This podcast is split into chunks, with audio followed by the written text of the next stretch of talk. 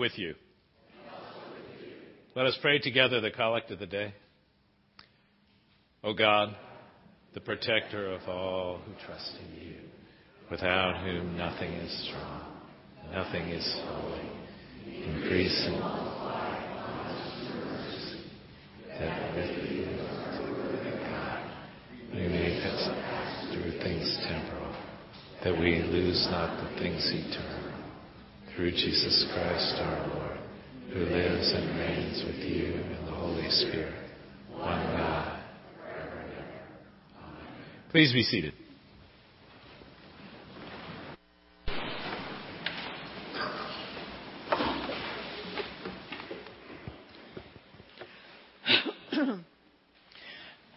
The first reading is from Ephesians.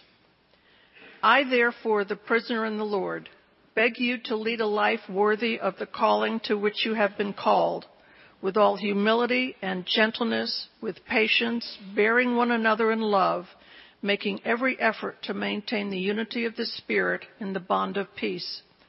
There is one body and one Spirit, just as you were called to the one hope of your calling, one Lord, one faith, one baptism, one God and Father of all, who is above all and through all and in all. But each of us was given grace according to the measure of Christ's gift. The gifts he gave were that some would be apostles, some prophets, some evangelists, some pastors and teachers, to equip the saints for the work of ministry, for building up the body of Christ, until all of us come to the unity of the faith and of the knowledge of the Son of God, to maturity, to the measure of the full stature of Christ. We must no longer be children tossed to and fro and blown about by every wind of doctrine, by people's trickery, by their craftiness and deceitful scheming. But speaking the truth in love, we must grow up in every way into Him who is the head, into Christ, from whom the whole body, joined and knitted together by every ligament with which it is equipped, as each part is working properly, promotes the body's growth in building itself up in love. The word of the Lord.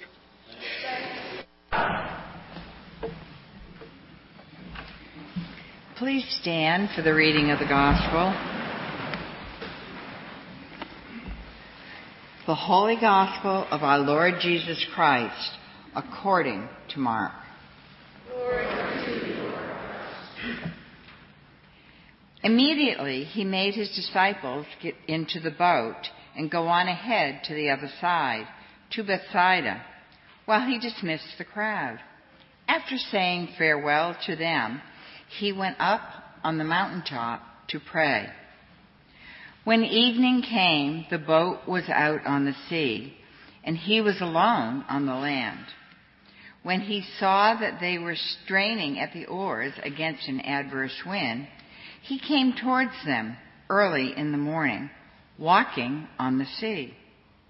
He intended to pass them by, but when they saw him walking on the sea, they thought it was a ghost and cried out, for they all saw him and were terrified. But immediately he spoke to them and said, Take heart, it is I. Do not be afraid. Then he got into the boat with them, and the wind ceased. And they were utterly astounded, for they did not understand about the loaves, but their hearts were hardened. The Gospel of the Lord.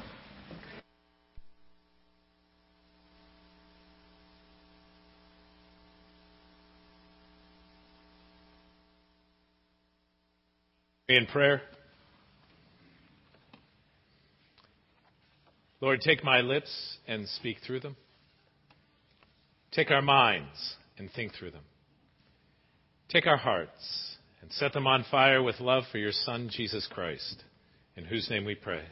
Amen. Please be seated.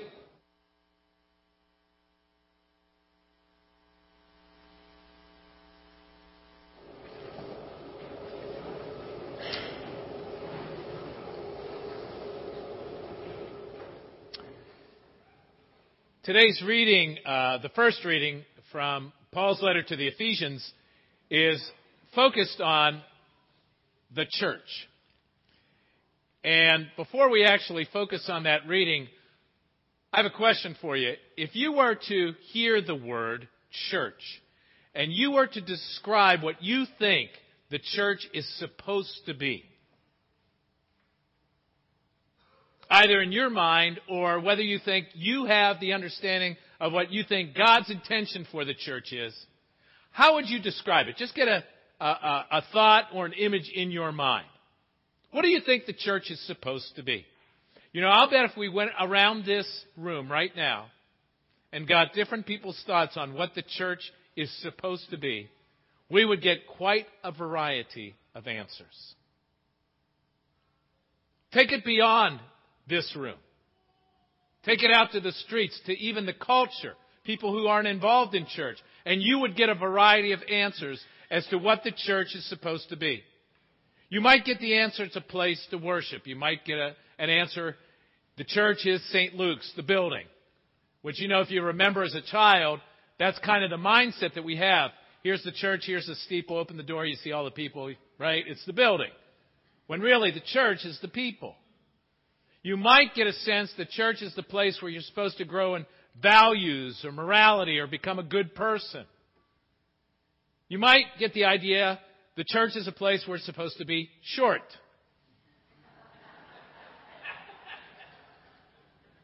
Not true.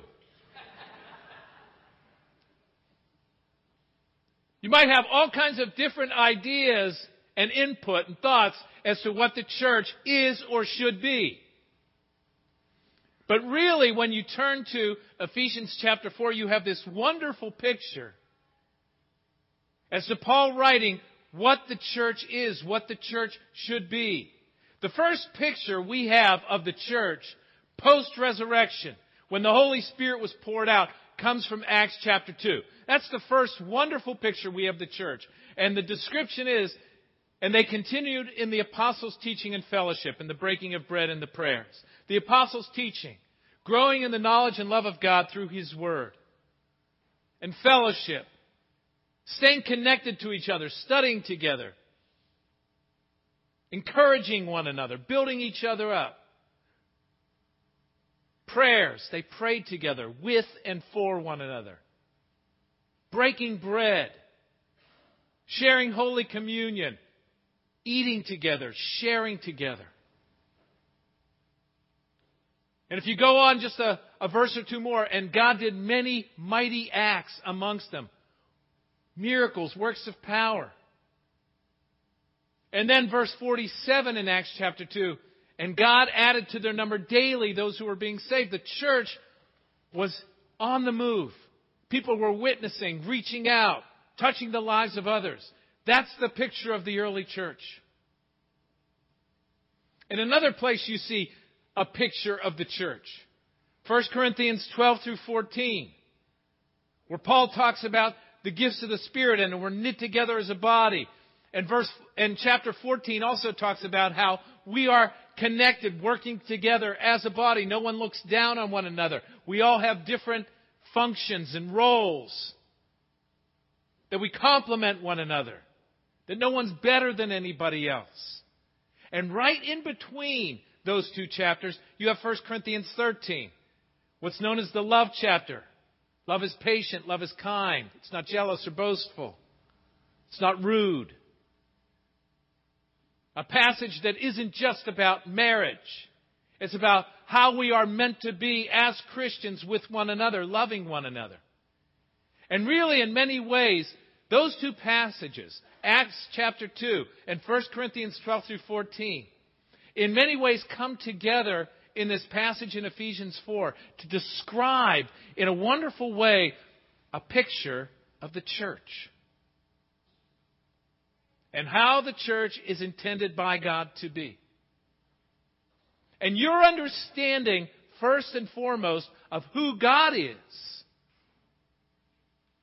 and who Jesus Christ is, and who the Holy Spirit is, and how the Holy Spirit operates in the church will inform what you think the church is meant to be.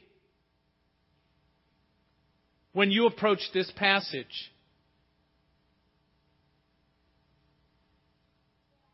And there's a wonderful book that I, from time to time, just pull out and think about when I think about who God is. And I bring it up to all of you. And it's entitled, Your God is Too Small. Because so many people have an image of God that limits their understanding as to who God is and what God's desire is for our lives and what that means in terms of the church. All of us in community in operation together as God's people for the sake of one another, for the sake of impacting the world. And let me just read to you some of the titles of some of his chapters that are misconceptions of who God is. Some of these I grew up with before I came to an understanding of who God is, who Jesus is, from the Word of God. The first is resident policeman. A lot of us think of God as that type of God. Parental hangover. Grand old man, you know, picturing God up there with that long white beard. Meek and mild. Absolute perfection, which is what he would demand of us. Heavenly bosom, translation of that one might be sugar daddy or Santa Claus. God in a box. We all want to put God in a box so that he's basically innocuous. He's just up there doing his thing as long as he doesn't interfere with me. Uh, perennial grievance. Oh, here's a good one. Pale Galilean. You know, we get that picture from all the movies. Projected image. God is just like me, just happens to be up there. Complements everything about who I am. How convenient. What's your image of God? Because that will influence what you perceive the church to be. Is it really just all about morality, character development, values, being good? A place to come and feel good or worship once in a while. Is that really the picture that God has portrayed in His Word about what the church is or what it's intended to be? Is that the picture that Jesus portrayed with the apostles when He walked the face of the earth? Or is it more than that? See, because your understanding of God first and then your understanding of His picture and desire of the church is going to influence how you operate in the church. Let's take Ephesians, the church at Ephesus, and let's start a little earlier on, earlier in the letter. Because Ephesians is a wonderful, wonderful letter in so many ways. It starts off in chapter 1, an effusive letter, an effusive praise of the Lord and praise of the church at Ephesus. It's a wonderful church, and you almost have to go back to the book of Acts to see how it began. It was in a riot. That's how it began. And then the church was established there, and Paul begins just in a wonderful fashion. And then you get to Ephesians chapter 2, 8, and 9. Two verses that I memorized early in my walk because the mentality of those two verses had such an impact on me because I was earning my way to heaven before that. And Paul writes, For by grace you have been saved through faith. It's not of your own doing, it's a gift from God, not because of works, lest anyone should boast. It's a gift. It's by grace. That's how we're saved. That Jesus went to the cross to die in your place for your sin, that God offers to you as a gift, and you receive. That's what I needed to hear.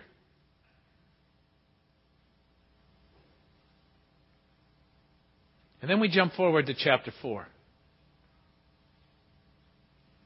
And Paul writes Lead a life worthy to the calling to which you've been called. Lead a life worthy to the calling to which you've been called. You know, what's interesting is that, unfortunately, that can be misconstrued and misunderstood. Because later on, when John writes the book of Revelation, approximately 50 years later, they misconstrued that understanding because what John writes, he says, You've held to the faith, you've done great, but you've lost your first love. See, well, how people can read that passage, lead a life worthy, is they can get so fixated on being moral or being legalistic that they can lose sight of the love. And if you read Ephesians 4, Paul in no way loses sight of the love. That word love is woven throughout Ephesians chapter 4. You can't miss it. So when you read this word, worthy, yes, holiness is a part of it because God is holy. The book of Leviticus God says at least four times, Be holy, for I am holy. Set apart by Him for Him. That we are called to be holy, a worthy life. But if you look how Paul describes that holy life, he says gentle, patient, forgiving, bearing with one another. Does that sound moralistic? That sounds loving to me. I mean, bearing with one another? You know what I mean? We live in a day and age where people don't like to bear with one another. They like, they like to write each other off. Look at our culture. We as the church are called to be different. We're called to be a forgiving people. We're called to be a people who bear with one another. We're called to be a people who are gentle, who are patient. How many people here are patient naturally? I am not. I have a confession. And what is the first definition of love in 1 Corinthians 13? Anybody?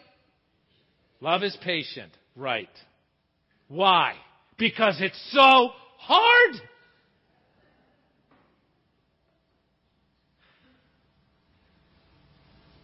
Love is patient. It's kind. It's not jealous or boastful or rude.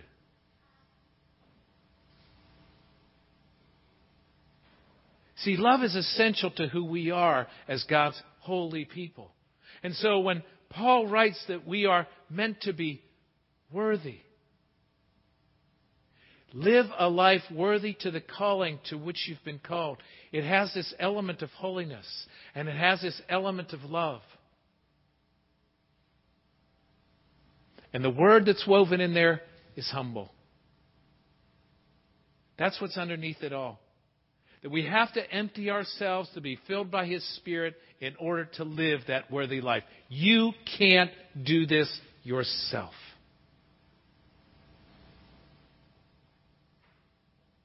Humble comes from the word humus, which is about dirt.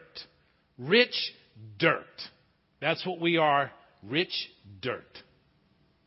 With that seed of the gospel planted, with deep roots by the power of the Holy Spirit, that God then springs us up and produces His fruit of the Spirit. That's what He wants for us.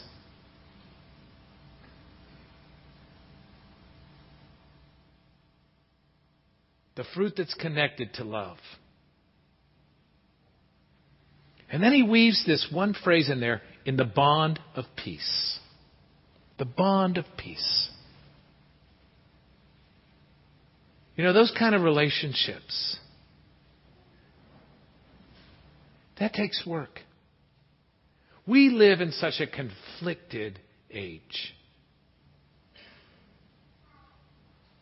God wants us to live with that bond of peace, where we bear with one another, where we forgive one another, where we love one another.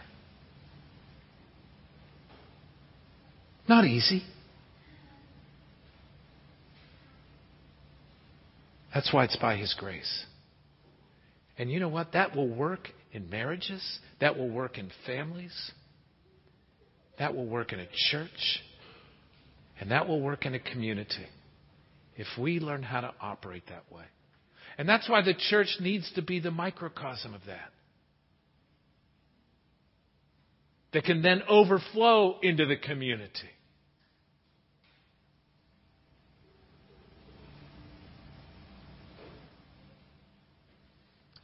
So Paul then uses this word unity. Unity.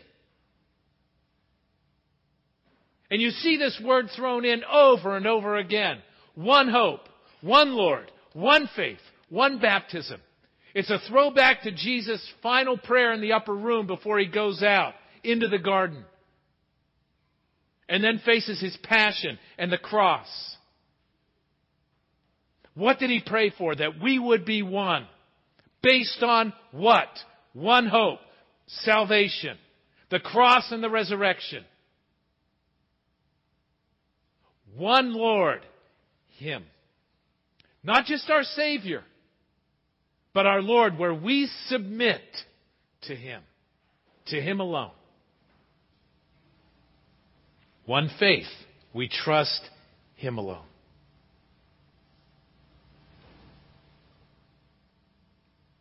I'm the way, the truth, and the life. One faith. One baptism. That's how unity is found.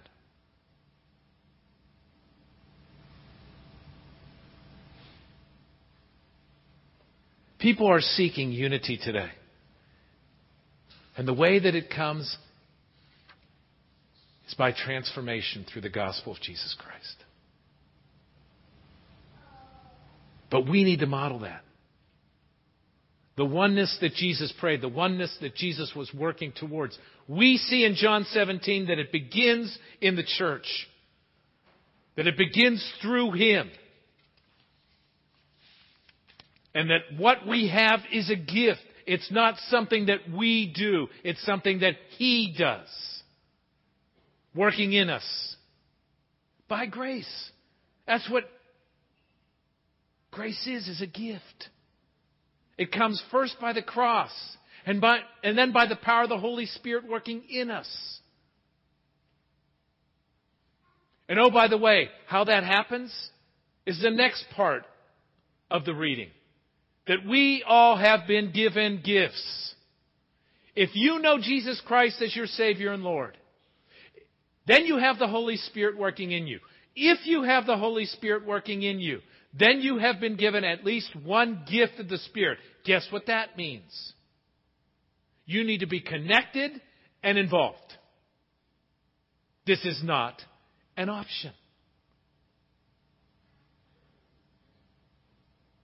Some of you are thinking, well, maybe other people.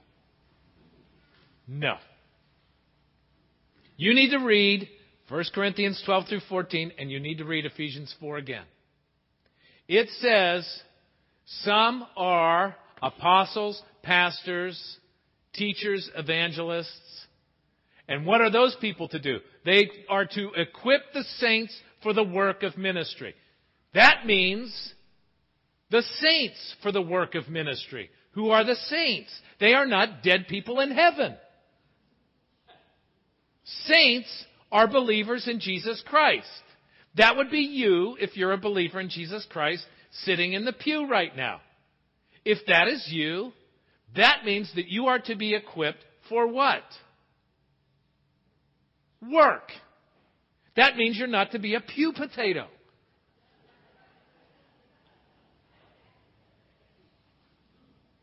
God is calling you to do something. What does what happens then? That means that you're connected as a part of the body of Christ, connected to each other and working for the sake of his kingdom. Guess what happens then? You build relationships. And what happens then is the body of Christ is so much more effective. And then it overflows out into the community. And then it's that picture of Acts chapter 2. The Lord does incredible things. And the Lord adds to the numbers because the church is functioning effectively.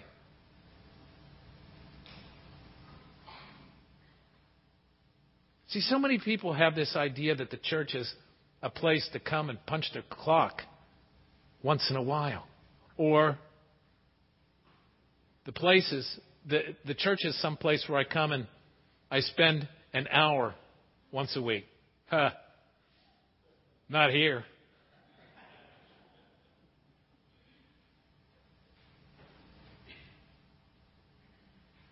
The reality is the church is meant to be a place that you are connected. That you grow in the knowledge and love of the Lord and learn to share that love. That you exercise the gift that God has given you to build up the body to be blessed and be a blessing to others so that we might grow individually, corporately, and out into the community. That's the picture of the church. And oh, by the way, if you want to see it in action, Jesus went out and got 12. And in a short period of time sent them out. And then eventually, he got 72. And then he sent 72 out in just a few months' time. They didn't have all the answers. They didn't know everything. They didn't have all the equipment. They did ministry. And then just a few days after Pentecost, you see the church in operation doing incredible things. Why? Because love for them wasn't just a feeling. Love for them was based on the cross of Jesus Christ. Love for them was based on the life of Jesus Christ. Love for them was commitment and sacrifice and body life and grace. That's the church. That's the church.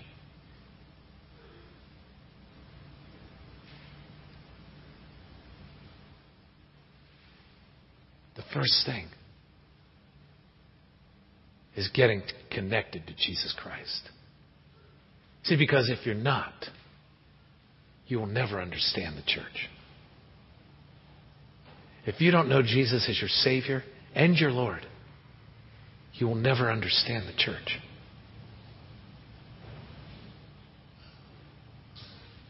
He's got to be your Savior. And He's got to be your Lord.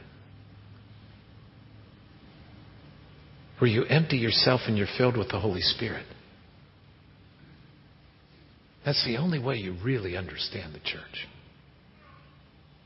It's the, re- the only way you're really connected to Him. And that you'll get connected and understand the church as a body. You know, I encourage you. For some of you, this is going to be a new challenge. I encourage you to read 1 Corinthians 12 through 14. I encourage you to read Ephesians 4, both of those in the next few days. And if you don't have a readable Bible, get a readable Bible. You know, earlier I referred to J.B. Phillips, who wrote Your God is Too Small. Let me tell you about J.B. Phillips. J.B. Phillips first started writing in World War II. Let me tell you what he wrote first. He wrote a translation of the New Testament. He wrote it because during World War II, young people were struggling. They were struggling because World War II, they were shaken to their core in their faith. Because after World War I, they thought that was the war to end all wars, and then World War II came along. So they were struggling, and so they turned to the scriptures for answers about God and about faith and the questions they were going through. But the Bible they had to read was the King James Version. And so J.B. Phillips went out and he wrote a Bible that was readable for young people. Much like in our day, one of the versions that a lot of people go to is the message. Eugene Peterson did the same thing.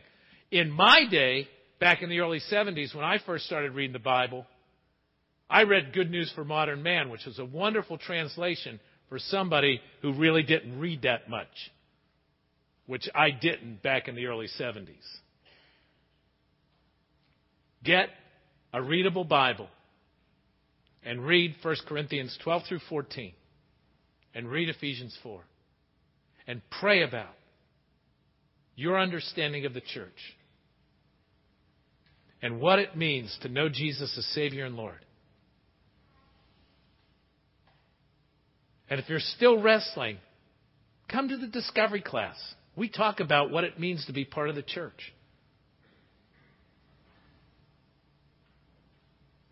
And getting connected. There's lots of ways to get connected. And if you're not a member of this church, get connected to a church where the Word of God is preached and taught. So that you can be a part of the church God's way. so that you can be blessed and be a blessing.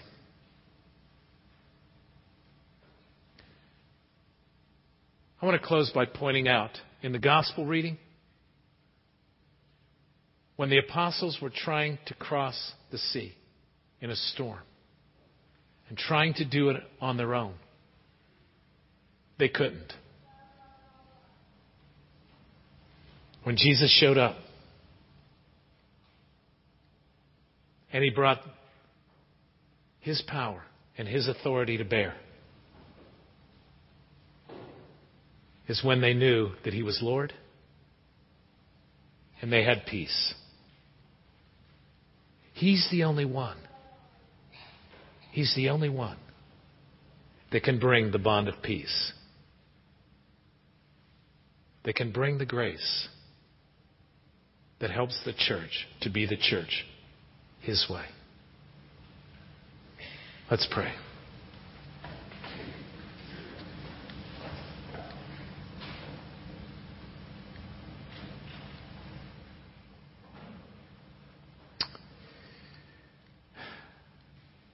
Lord God, so many people today in the church are children tossed to and fro. Because they're not sure what they believe about you, about the church.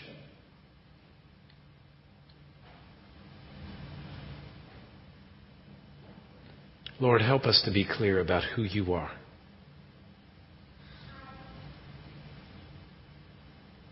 and who you are in Jesus Christ. That you came to be our Savior and our Lord. That you came to make us a part of your church, your way.